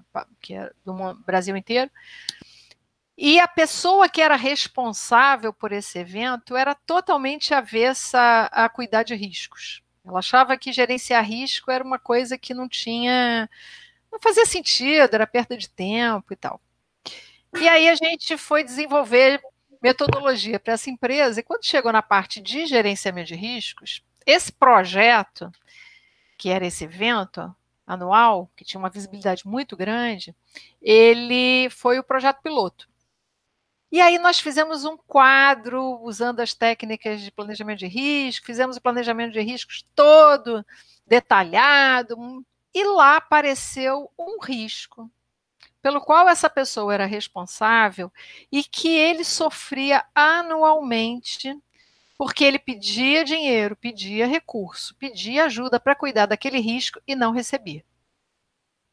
E aí, quando ele viu aquele risco dele num quadro cuja resposta era: não faremos nada com esse risco nesse momento, assinado por outras pessoas, porque não havia orçamento naquele ano, mas já com a promessa para um orçamento para se guardar dinheiro para cuidar daquele risco no evento do ano seguinte, essa pessoa entendeu o valor de gerenciar riscos, porque a responsabilidade deixou de ser só dela, passou a ser da empresa.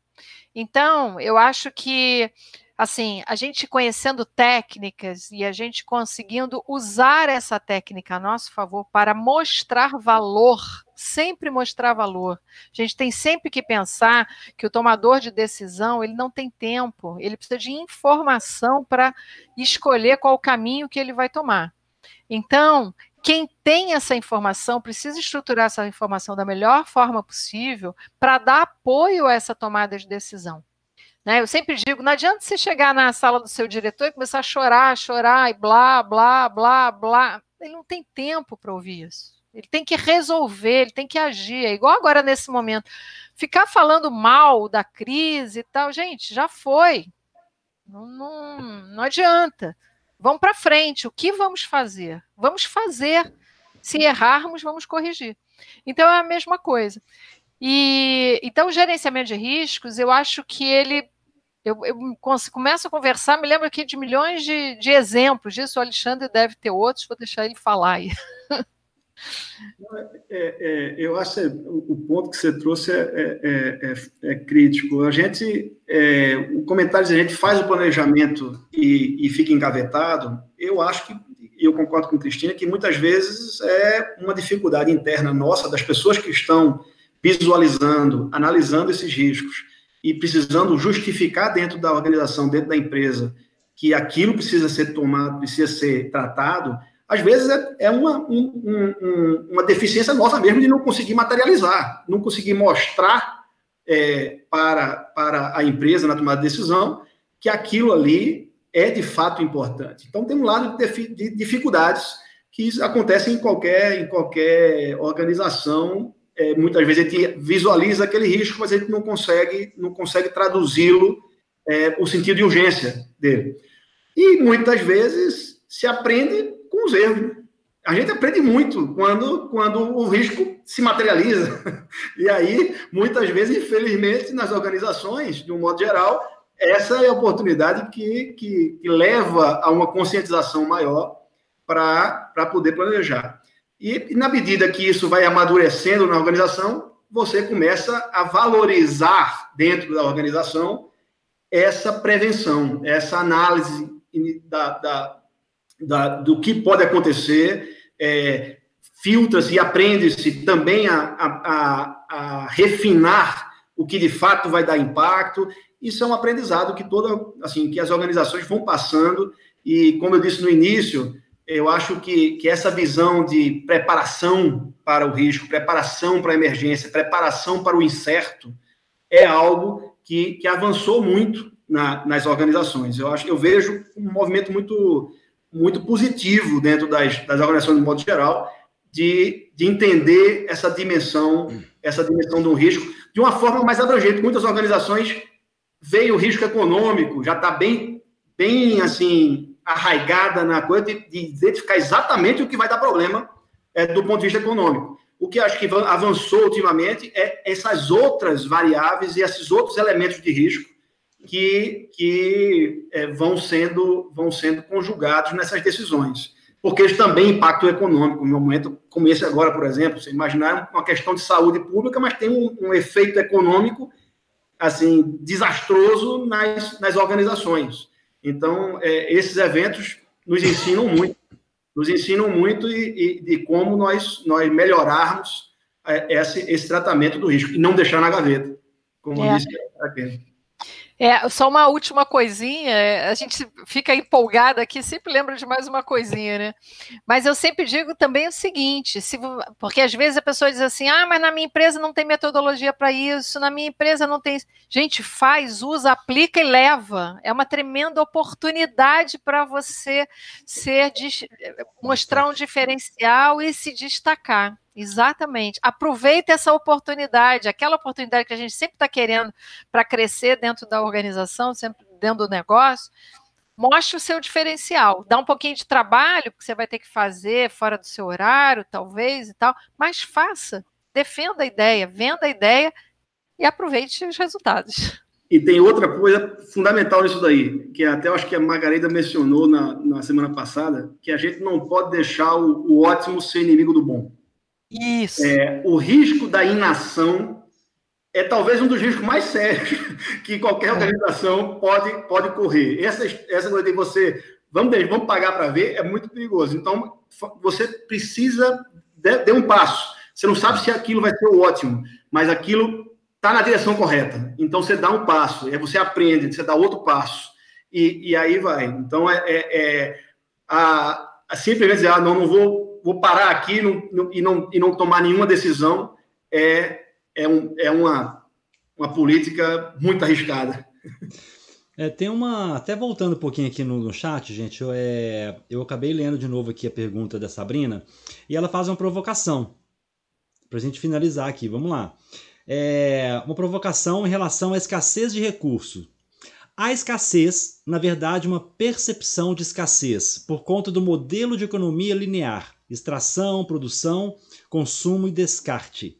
Aí se torna escassez porque há recurso finito. Visto por uma perspectiva ecológica, se considerar os recursos que são regenerados e migrar para o um modelo de economia circular, jamais haveria escassez, somente abundância. É um comentário, se vocês quiserem fazer a réplica em cima. Perfeito, o que ela disse está perfeito. Era até uma da, um dos itens que eu tinha, a gente não tinha abordado aqui, eu tinha pensado nisso. A questão da economia circular nesse momento é super importante.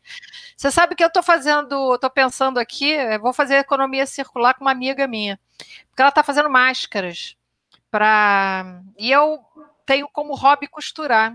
E aí eu me lembrei que tenho um monte de linha aqui. Tem linha beça. Então, e estão paradas as linhas. Então, e tem tecido também. Então, vamos fazer economia circular. Né? Na verdade, é uma cadeia de fornecimento. Se a gente levar isso para a empresa, o que tem um monte de gente reciclando, reaproveitando, reduzindo, né? Tem os R's todos, mas assim, é, empresas reciclando vidro, é, é, triturando o vidro para usar como insumo. O vidro é um exemplo do, de, de, um insumo que, que é 100% reutilizável.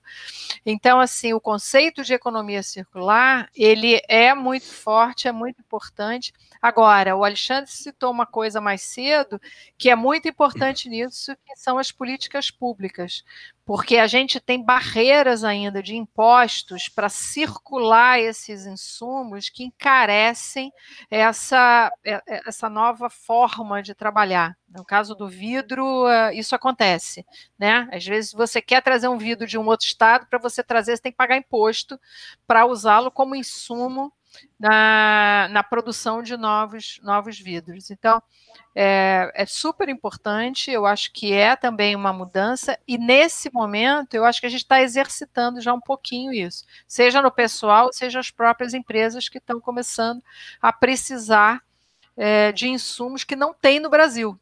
Né? A gente está dependente de várias coisas que estão fora do Brasil. É, tem aí no outro dia eu li, acho que a Natura está tá produzindo álcool gel, né? Que não, ela não fazia isso, ela passou a produzir álcool gel porque é, a gente está com escassez de álcool gel. Então, existem outros insumos que podem ser produzidos pelas empresas ou podem vir de reaproveitamento, reciclagem ou outras fontes que compõem aí essa cadeia de energia de é, economia circular. Maravilha. Andressa. Gente, então assim, é hora de agradecer, né? A gente sempre se estende um pouquinho mais. Mas é sempre bom, é sempre ótimo. Vai falar aqui até amanhã. Acho que tem, é, é, realmente como se a gente estivesse numa sala de estar batendo papo e a gente quer continuar até pela relevância do assunto. Então, assim, quero agradecer a participação de quem está aqui com a gente. É, agradecer imensamente o tempo dos nossos convidados, do Alexandre, da Cris. Muito obrigada por estarem aqui compartilhando um pouquinho da experiência de vocês e da possibilidade de construir novas soluções. As soluções não foram dadas aqui, é, certamente está inspirando para que a gente exercite a nossa criatividade e construa soluções que tenham valor para aquilo que a gente quer fazer, como foi falado, e que sejam adequadas à nossa realidade e à nossa necessidade. E eu já quero convidar vocês para o nosso próximo webinário na terça-feira que vem, que vai ser com uma pessoa que é um show falando.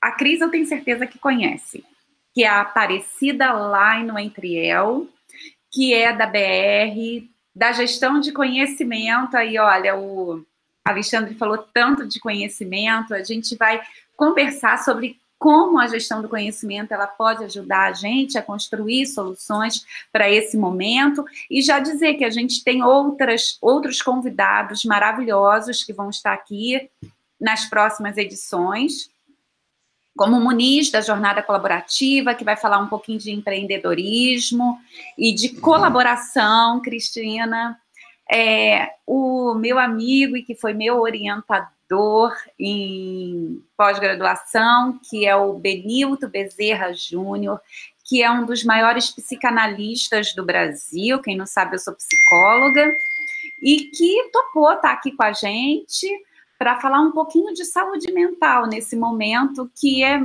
muito fundamental tratar desse assunto, e hoje eu tive a alegria também de ter a confirmação do Arthur Igreja, que vai falar para a gente sobre inovação, futuro do trabalho, né? Como é que ficam as coisas. Então, é, aguardo vocês na próxima terça-feira, 20 horas, para a gente falar um pouquinho de gestão do conhecimento dentro desse contexto. Muito obrigada e boa noite. Gente, fiquem com Deus. Aí eu queria aqui agora deixar a palavra final para vocês também despedirem do pessoal de casa. Primeiro, vamos pelas damas. Cristina. É só agradecer a vocês, né, essa oportunidade, falar desse assunto que é tão empolgante para mim, então fico tão feliz da gente poder estar tá conversando. Só não fico feliz de, dele estar tá ganhando destaque nesse momento, né, em função do que está acontecendo, mas agradecer. E a outra coisa é assim, é, convidar todos a é, se engajarem nesse momento em movimentos de voluntariado também. As pessoas, nós aqui, acho que todos fazemos voluntariado já há bastante tempo, então conhecemos o valor disso. Nesse momento, voluntariado não como filantropia, mas voluntariado como é, é, exatamente, né? A gente podendo é, trabalhar de forma colaborativa com outras pessoas, gerando soluções. É uma forma de aprendizado muito grande nesse momento está sendo muito necessário que possamos compartilhar os conhecimentos que nós temos para ajudar a gerar novas soluções, sustentáveis de preferência. Então é isso. Muito obrigada e boa noite a todos. Alexandre, muito, eu também gostaria de agradecer não só a organização, a, Andresa, a, o Wagner, a, a Cris por, por essas reflexões que são muito legais de fazer.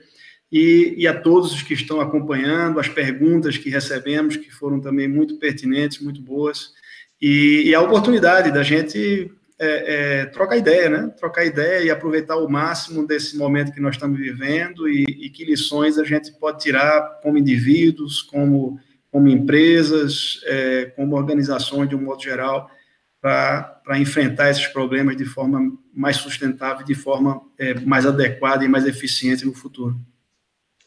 Maravilha, gente. Como sempre, mais um Andresa Fogel e convidados de sucesso. Foi maravilhoso, Andresa, Alexandre, Cristina.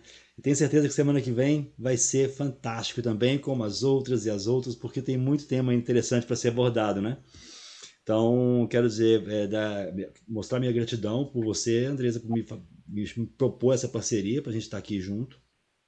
E a Eu todos que agradeço. E a todos os convidados que estão vindo aqui, que me ajudando também a absorver muito conhecimento, porque por ficar aqui olhando tudo, a gente aprende muito, mas é muito mesmo, tá, gente? Então, a todos vocês aqui que estão nos vendo também, foi um prazer contar com a participação de vocês e vão receber já já o e-mail para o próximo webinar Andresa Fogel e convidados. Um abraço a todos! Tchau, tchau!